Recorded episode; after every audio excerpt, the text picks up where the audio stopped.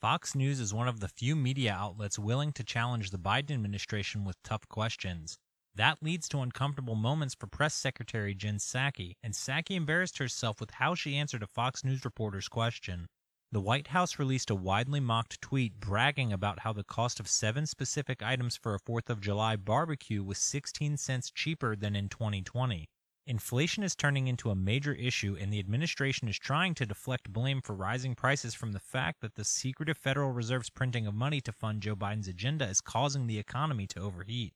At a recent White House press briefing, Fox News reporter Peter Doocy pressed Psaki on how the administration could brag about the cost of a hot dog being 16 cents cheaper when the cost of gasoline was a dollar higher in 2021 than 2020.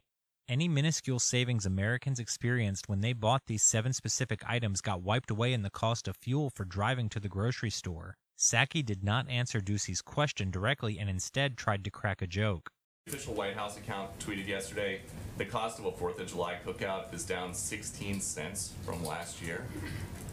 16 cents? There, there has been a reduction in some of the costs of key components of the Fourth of July, a Fourth of July barbecue. So That was it- what the tweet was noting. So does the White House think that 16 cents off a barbecue has more of an impact on people's lives than gas being a dollar more this time, this 4th I of would July say versus if last you year? don't like hot dogs, you may not care of the reduction of costs. can't- You don't have to like hot dogs. You can't buy a But hot dog for 16 I, cents. I, That's a like reduction of, bite I a will hot say dog. that what we are most focused on is the fact that we've created now more than three million jobs since the president took office. That's what we're focused on and continuing to implement additional uh, components of his economic Build Back Better agenda. The Biden administration hoped a roaring economic recovery could serve as the centerpiece of Democrats' political messaging, but the fears about inflation and several jobs reports that missed expectations undercut those hopes.